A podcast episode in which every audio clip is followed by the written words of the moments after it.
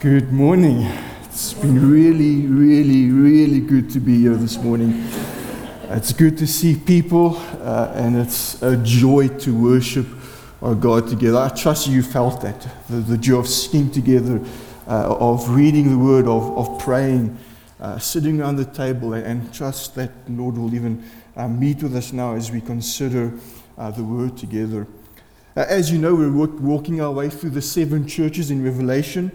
Uh, and these seven churches really are a picture of the universal church. There are churches there that are diseased, uh, they are on the brink of being rejected by Christ.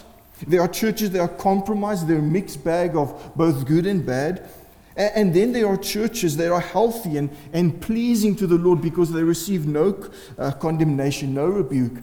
And this morning we have the joy of looking at one of those churches at the church at Smyrna, a church that is healthy and pleasing to the Lord because it receives no rebuke, no condemnation.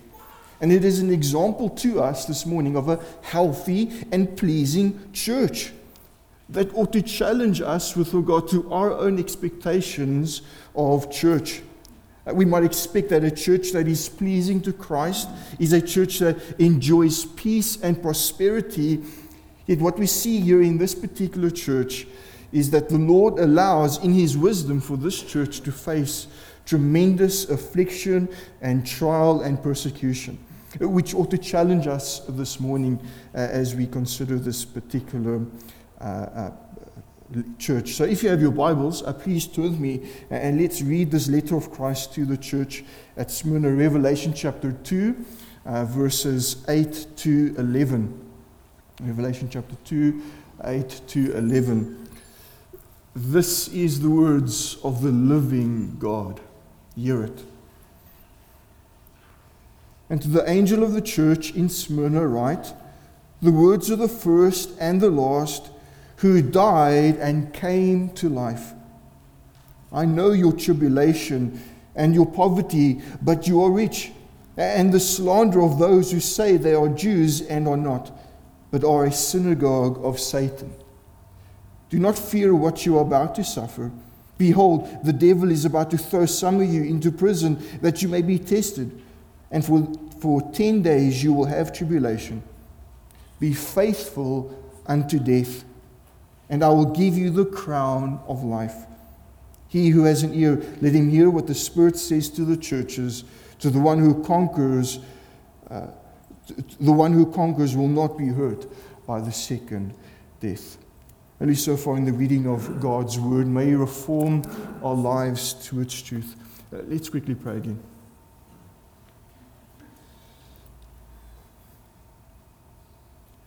Heavenly Father, it's been so good to worship you this morning with your people, to, to be reminded that you have saved us together to belong to the body of Christ that we've been purchased by the precious blood of the Lamb who, who, who washes away the sins, our sins. Listen to the words of our Savior as we consider and listen in on this letter to Smyrna. Uh, we pray that you would speak to us, that you would comfort us and lead us and guide us, that you challenge us and, you, Lord, that you'd lead us again to, to cherish Christ, to love Him, to have our affection stirred for Him, and that we would give all for the sake, and give up all for the sake of Christ. Help us, we pray. Help me in my weakness. Help us in our weakness, in our waywardness, to be focused upon you. We pray this in His name. Amen. It was AD 161 before a Roman uh, proconsul, uh, the Roman authorities, and there stood an elderly man, 86 years old, and he was given this ultimatum deny Christ or die. Deny Christ or die. Well, what did he respond with? Well, he responded with these famous words. He said, 86 years I've served Christ, and he has never once done anything wrong to me. How can I blaspheme my king who saved me? Well, they warned him again. They said, Deny Christ, or we'll feed you to the animals and burn your body. And again, he famously responded, What are you waiting for? Do what you please. And they did exactly that. They, they, they bound him to a stake, they burnt his body. And when the flames didn't engulf him soon, quick enough, they, gushed, they, they stabbed him with a sword, and, and blood gushed out and, and quenched the fires. And so they had to untie him and, and burn him again until he was nothing but ash. Now, who am I talking about? Well, some of you would know. I'm talking about uh, the church father, the Polycarp, uh, the famous uh, church father who not only was a disciple of the Apostle John, but he was the bishop of Smyrna.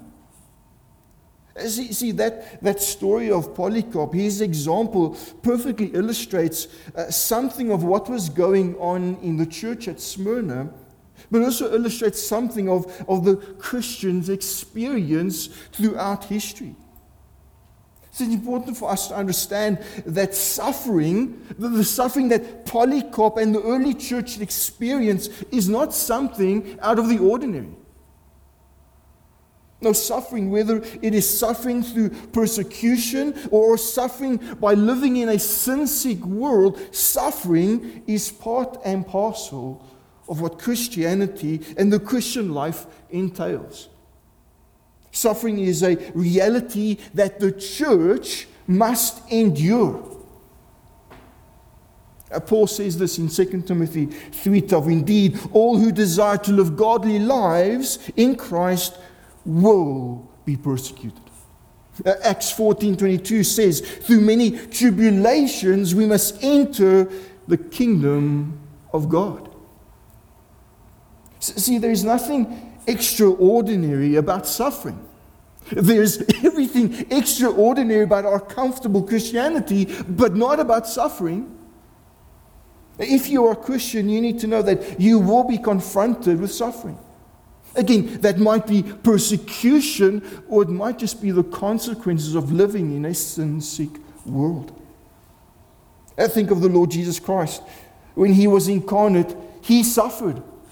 And, dear believer, guess what? If you follow him, you too will face suffering. And Matthew Henry said this way Christ's followers cannot expect better treatment in this world than their master had. And see, that's what we see in, in, this letter, in, in this church at Smyrna. Here is a church that found itself in the fires of affliction. In verse 9, we are told that they were confronted with tribulation. That word speaks of them being oppressed and pressured by suffering, a suffering that causes pain and hardship. We're told that they were laid low by poverty. And that word is quite strong. It, it speaks of extreme poverty, destitution, even. And they were bombarded with slander. And not only were they reviled and, and mocked, but they were reviled and mocked with the purpose of bringing harm to them. See, here's a church that is suffering. And it is to this church that Christ comes. He comes to encourage. He comes to, to strengthen them. He comes to, to prepare them for what lies ahead. And what I want to suggest to you this morning is that this letter is helpful to us too, although we might not be suffering, although that we might not be persecuted by Roman authorities. This letter helps us and prepares us for the reality of suffering. Beloved, let's be honest. Uh, we might not be confronted with the suffering they faced. We might not, like Polycarp, be told, deny Christ or die. We might not have our possessions taken away because of our faith in Christ. But we will face suffering that will, in different ways, tempt us to call into question God's character and call us and tempt us to, to deny Christ. Whether it is disease that ravages your body, whether it is the evil acts of sinful men, whether it is the relational fallouts and pain and abuse that you face, whether it is losing your job and your savings and your security, whether it is slipping into that slough of despond and depression, whether it is natural disasters, whether it is being maligned or mocked, whether it is the death of a loved one, all of us will face suffering that will tempt us to want to, to question God and, deny Christ. Whatever suffering, whatever trouble, whatever affliction, it will cause us to question Christ and, and turn from Him and in subtle ways deny Him. See, this happens in a number of ways, and we, we have few, few examples of this. I think of the, the Christians to whom the letter of Hebrews was written to. Here we have Christians who, who confess Christ, but they were facing persecution, and they were tempted, in light of this persecution, to, to go back. To go back to the old religion, go back to Judaism, to, to deny and, and to forget all of this Jesus business. Or, or, think of Asaph, right? Asaph in Psalm 73, who, who compares his, his despair and, and his, his troubles with, with the prosperity of the wicked. In his suffering, he is tempted to, to just let go and, and to move on and to, to walk in the paths of wickedness. Did you see how suffering and affliction, when not properly understood and properly processed, can tempt us in different ways to deny Christ? And so, given the reality of suffering, given the, the danger of slowly drifting away from Christ, Jesus comes to the church, not just to Smyrna, but the universal church, and he calls upon her to be faithful, to be faithful unto death, to be faithful no matter the cost. And not only, does, he tell her to be faithful, but he comes to the church and he gives guidance. Guidance in, in not just persevering through persecution, but guidance in surviving your suffering, surviving those afflictions that envelop you on every side. And so, as we consider Jesus' letter to the church at Smyrna, I want you to see how Jesus draws near to this church and how he guides them through suffering. Although he's uh, addressing those who are suffering in persecution, I think this letter applies to, to suffering in general. And so there are a few things I want you to see from this particular passage. First thing I want you to see is that Jesus comforts the suffering. Jesus comforts the suffering. Jesus gives comfort to them in, verse 9. Look at what it says. I know your tribulation and your poverty, but you are rich and the slander of those who say they are Jews and are not, but are a synagogue of Satan. See, the first thing that the suffering need to know is that Jesus is not unaware and, and unconcerned and unempathetic to your suffering. No, the exact opposite is true. He knows what suffering is. He knows what you're facing. He knows what you're struggling with. On the one hand, he knows about suffering because he is sovereign. In verse 8, we find this description of Jesus. It says that he is the first and the last. Now, that's a description from Isaiah 44, verse 6, describing God. And here it is describing not just the divinity of Christ, but, but the sovereignty of Christ the one who is from the beginning to the end, the one who reigns sovereignly over all history. He sees it, he knows it, and he guides and governs all of it. See, Jesus knows about suffering because he sees it. In fact, he sees it better than you do.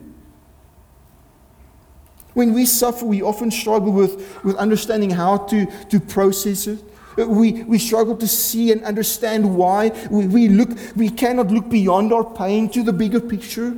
Uh, it often leaves us distressed and, and worried. Yet Jesus sees and he understands and, and he knows the beginning from the end. And, therefore, we can find comfort because we know who's, in control. We know who is sovereign over it. And what a comfort this is to us. Listen to this promise in, in Psalm 56, verse 8, that, that Clinton pointed me to. Uh, here, here, the sufferer is being comforted by the fact that God knows. He understands and, and He keeps track of our suffering. Listen to this promise. It's, the psalm says there, You have kept count of my tossings. Put my, put my tears in your bottle. Are they not in your book? And so the point is, what comfort this ought to give us is that God knows. He takes notice of it. He's not unaware and, and unsympathetic to it. See, Christ knows your troubles, he, he knows the sufferings that you face.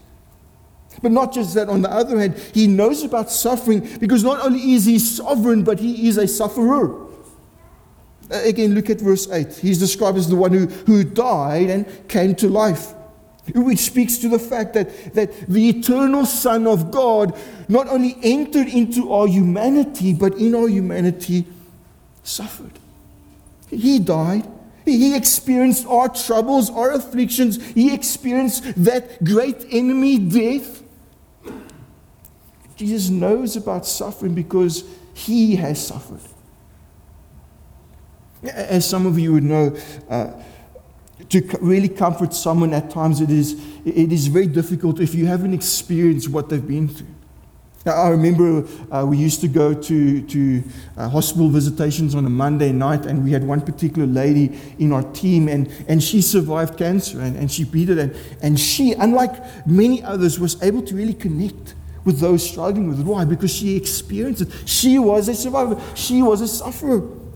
And so it is with Christ. He can sympathize because he knows.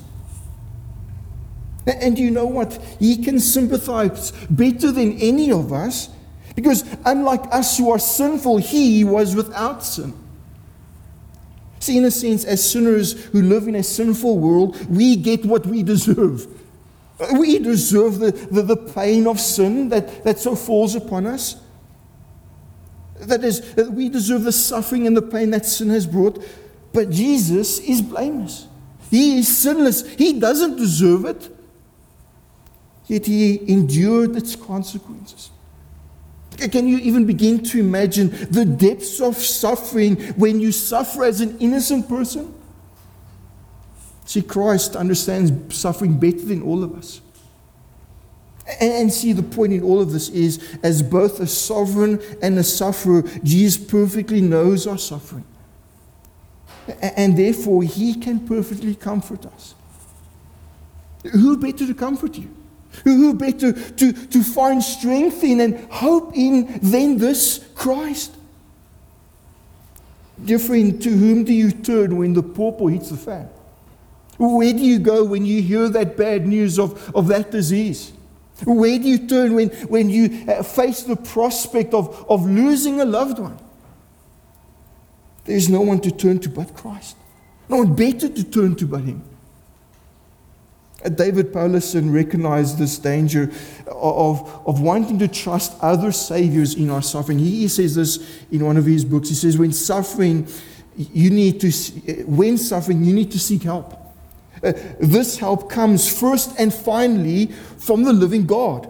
He hears, He helps, He strengthens, He vindicates those who rely on Him. If you look anywhere else first, you will set yourself up for failure. He says this you will get snared in bitterness and revenge because you're spurning God for your pride. You will flee in avoidance and addiction because you're spurning God for your false refuge and comforts. You will develop perverted t- dependence upon others because you're spurning God to trust in man. See, there's no greater comfort to be had than in Christ. And the point is, you need to turn to Christ. You know Hebrews 4 14 to 16. I trust where the writer says, Since then, we have a great high priest who has passed through the heavens, Jesus, the Son of God. Let us hold fast our confession. For we do not have a high priest who is unable to sympathize with our weaknesses, but one who, in every respect, has been tempted as we are, yet without sin. Let us then, with confidence, draw near to the throne of grace that we may receive mercy and find grace to help in the time of need. Beloved, how do you survive affliction? How do you survive suffering? You turn to Christ for comfort. He comforts the suffering. Second thing I want you to see from this particular passage is that Jesus counsels the suffering. Jesus counsels the suffering. He, he gives counsel to them in verse 10. He says, Do not fear what you're about to suffer. Behold, the devil is about to throw you, some of you, into prison that you may be tested. And then for 10 days you will have tribulation. Be faithful unto death. So, the th- second thing that the sufferer needs to know is that Jesus cares for how you suffer. He cares for how you think through your suffering. See, Jesus gives three imperatives or three commands, and each of them counts. In each of them, he, he counsels us in how we ought to think about suffering. Firstly, he says, Do not fear what you are about to suffer. And the point is, you need to know that suffering, as I've said, is normal. As is often said, to be forewarned is to be forearmed. And here Jesus is, is warning the believer that suffering is to be expected. It cannot be avoided. It's on the horizon for you. And this is important for the Christian to know. In this life, you will have suffering. Jesus said, or Job said, uh, God says in Job 14, man is born of woman, is few of days, and full of trouble. And think of Jesus, how he prepares his disciples in John 16 33. He says, In this world, you will have tribulation. Even Paul in, in 1 Thessalonians says that we must not be moved by these afflictions, for you yourselves know that you were destined for this. And so, given that suffering is, is to be expected, Jesus calls upon those in Smyrna to not be afraid. Don't be afraid or surprised when affliction comes. But, but secondly, he also says in, in verse 10 Behold, the, the devil is about to throw some of you into prison, that you may be tested for 10 days and you will have tribulation. And, and the point is, you need to know that not only is suffering normal, suffering is a test. Notice that Jesus says that the tribulation will only be 10 days, and, and most commentators agree that that speaks of the fact that suffering will not be indefinite, it's for a limited time. And who limits it? Well, by Christ. Christ limits it. He is the one who is the first and the last. He's the one who is sovereign over all. All, and all of this tells us that when, we, when it says that we are tested or they will be tested, it's not referring to, to Satan testing them. No, it's referring to Christ testing the church. Uh, that tested means, that word there means to be put on trial, to, to be examined. And the idea is that suffering often reveals what is hidden. It, it exposes our, our strengths and our failures. It, it puts on display our character that we are so good at pretending or performing away. I think of it this way. I can't think of many illustrations, but think you had a, a fish tank and it's nice and tranquil. But if you put your arm in there and you start uh, whirling it about and stirring, you'll see all the muck start rising. Right? That's what suffering is. It is God stirring our hearts to reveal what is in the heart. Uh, in Deuteronomy 8, Moses says this to Israel Your God has led you these 40 years in the wilderness that he may humble you, testing you to know what is in your heart. Uh, in Deuteronomy 13, 3, he says, even Israel is told explicitly, For the Lord your God is testing you to know whether you love the Lord your God with all your heart and with all your soul. And so, what we need to know, beloved, is that suffering is to be seen and approached as an exam a, test, an opportunity to display what's going on in our hearts. Or, or in, in the words of First Peter, it is the test that tests the genuineness of our faith, the, the test that tests the, the authenticity of our belief in Christ. And what is the, the goal of this exam? What is the goal of this suffering? Well, it is to expose our hearts so that we again would be renewed in our faith. That we would again stop trusting ourselves and, and again look to Him. It is motivating us to a renewed endurance. Thirdly, Jesus says, Be faithful unto death, and I will give you the crown of life. And again, we need to know not only is suffering to be expected, it's normal, not only is suffering a test, we need to know that suffering is a race. Uh, the reference there to the crown actually refers not to the crown of a king, but the crown of an athlete, the, the wreath that is given to, to the victor. Uh, the same word is used in, in 1 Corinthians 9.25 where Paul says, every athlete exercises self-control in all things. They do it to receive not a perishable wreath, but we an imperishable one. And so when Christ says that, that they must be faithful unto death, he's calling them to keep the faith. He's calling upon them to run the race with endurance. He's calling them to be steadfast. Uh, there are other passages that, that, that make the same claim. Uh, we see trials and, and suffering and affliction is meant to produce in us steadfastness and endurance. Romans 5 3, not only that, but we rejoice in our suffering, knowing that suffering produces endurance. James 1, verse 2 and 3 Count it all joy, my brothers, when, you, when trials of various kinds uh, meet you, for you know that by testing your faith, it produces steadfastness. And so, dear believer, recognize that suffering calls for greater faith. It calls for, for greater running in this race. But, but to get back to my, my, my main point here at the second point, is what Jesus is doing here. He's giving us counsel. He, he's wanting us to, to reframe suffering in our minds. He, he wants us to, to see and understand affliction differently uh, so that we can survive it, so, so that we can persevere through it. Let's be honest, as John Piper once said, we often uh, waste our suffering. Instead of expecting it, we, we get surprised and upset. How dare God? We, we, instead of examining ourselves, we, we grumble and complain. Instead of exercising greater faith and greater trust, we want to blame God and we want to turn from Him. And that's not what Christ wants of His church. He doesn't want us to think that this life will be free of suffering. No, He wants us to think through our suffering, recognizing that He is sovereign over our suffering and that He's governing all things towards a good purpose. You know, one of the promises that I've done a lot of banking on is the promise of, of Psalm 84, verse 11, where, where the psalmist says, No good thing does he withhold from those who walk uprightly. If that is true, beloved, and I believe it is, then what good can come from suffering?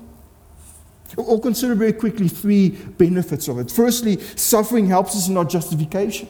It helps us to, to be removed from all those false saviors, from trusting in ourselves and our own strength. It helps us to see that there's only one Savior who can save us. And it's by faith in Him that we are saved. Suffering matures us in our sanctification. It, it burns away those, those sinful desires that we so cling to. It takes away those helps, those things we trust in. And, and suffering prepares us for glory. It's fitting us for heaven. John Piper has made this comment. The suffering of sickness and the suffering of persecution have this in common. They are both intended by Satan for the destruction of our faith, but governed by God for the purification of our faith. Dear friend, beloved church, is that how you see suffering? If not, then heed Christ's counsel. Understand that suffering is to be expected. Understand that it exposes your heart. And understand that it's meant to call you to exercise greater faith, greater trust. And so, the second thing I want you to see from this is that Jesus counsels for suffering. The third thing uh, I want you to see is that Jesus crowns the faithful. Jesus crowns the faithful. Not only does he give comfort and counsel, but he, he, he promises uh, the giving of a crown. Look at verse 10 and 11. Be faithful unto death, and I will give you the crown of life. He who has an ear, let him hear what the Spirit says to the churches. The one who conquers will not be hurt by the second death. See, here we see that not only does Jesus give comfort and counsel to those who are suffering, but he gives this beautiful promise that he will give them the crown of life.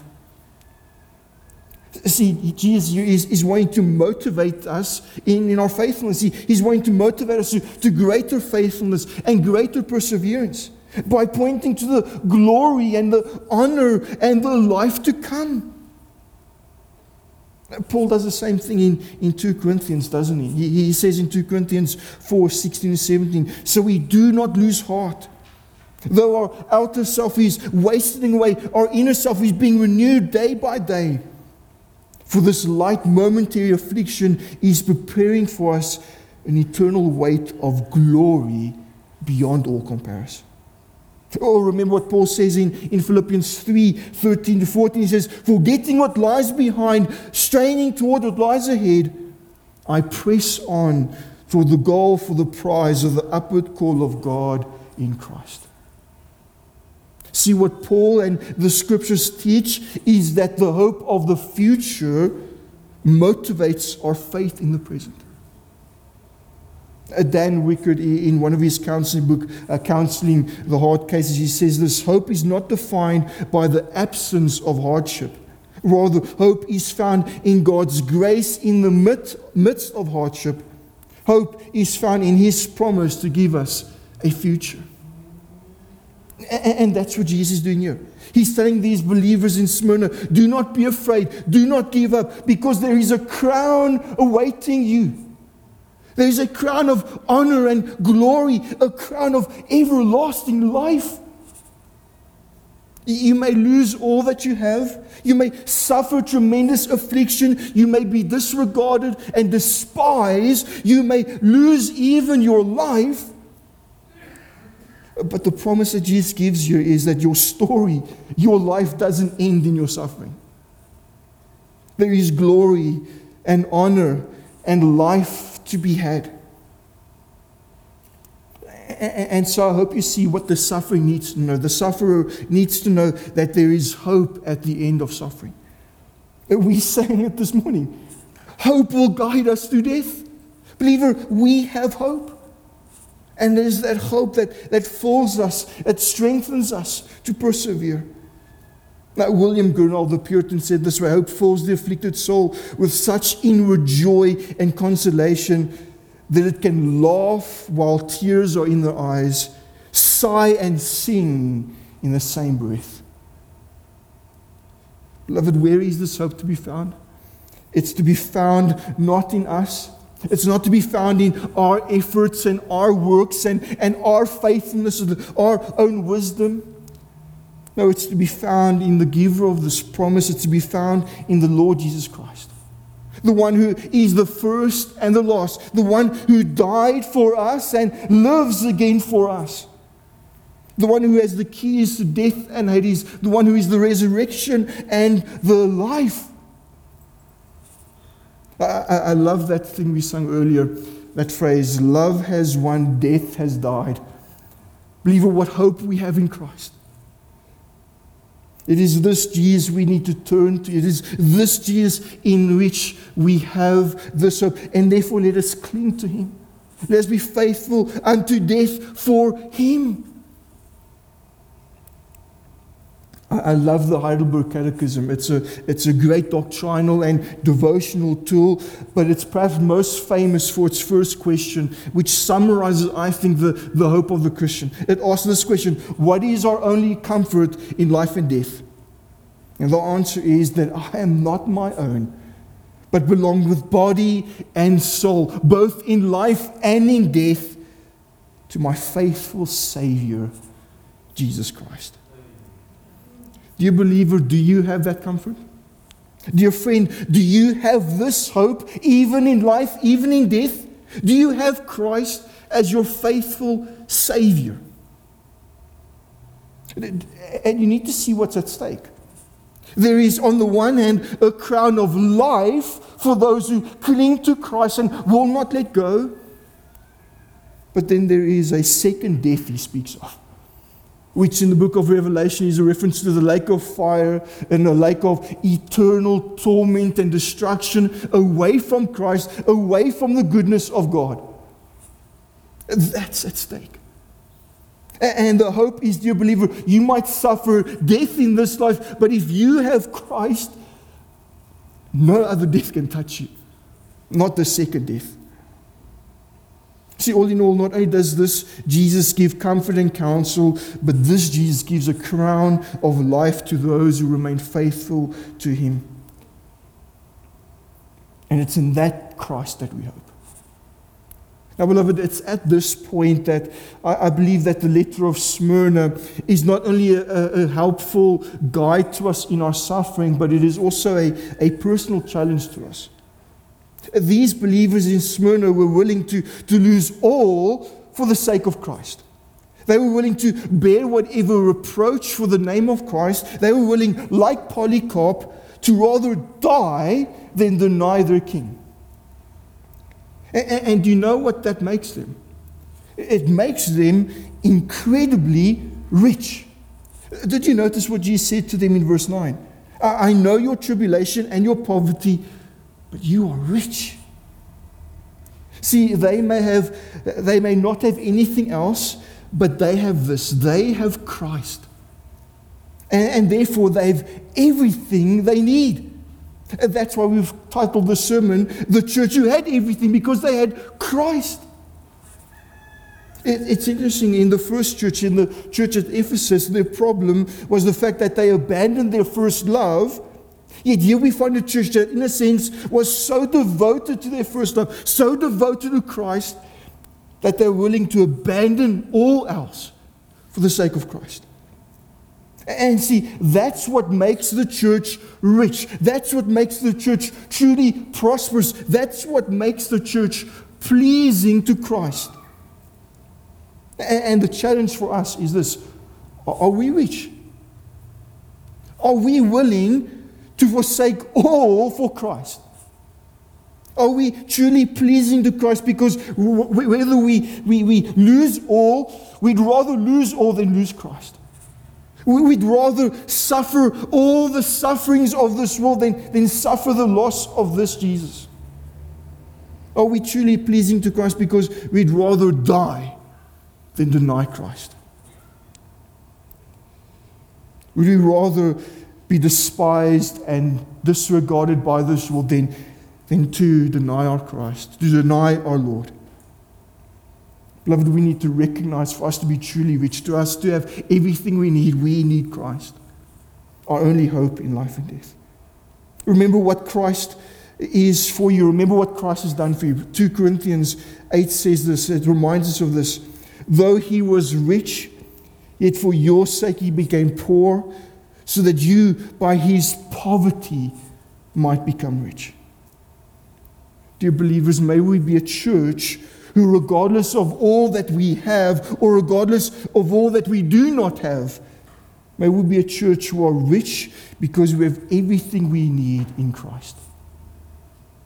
I started telling you the story of, of Polycarp's suffering. Let me tell you another story and close with this story. When, when the Emperor Valens was persecuting the church, he, he, he took hold of Eusebius, one of the church fathers and he confiscated all his goods and he threatened uh, torture, banishment, even death. And he called upon him again deny Christ or die. Eusebius responded famously. He said, He needs not to fear confiscation who has nothing to lose. Or, believer, in a sense, that's us. If you have Christ, in a sense, you, you have nothing to lose. You have everything you need in Christ. And so let us be satisfied in Him. Let us find our joy and riches in Him. Let us rather deny all else than deny this Christ. Let's pray together.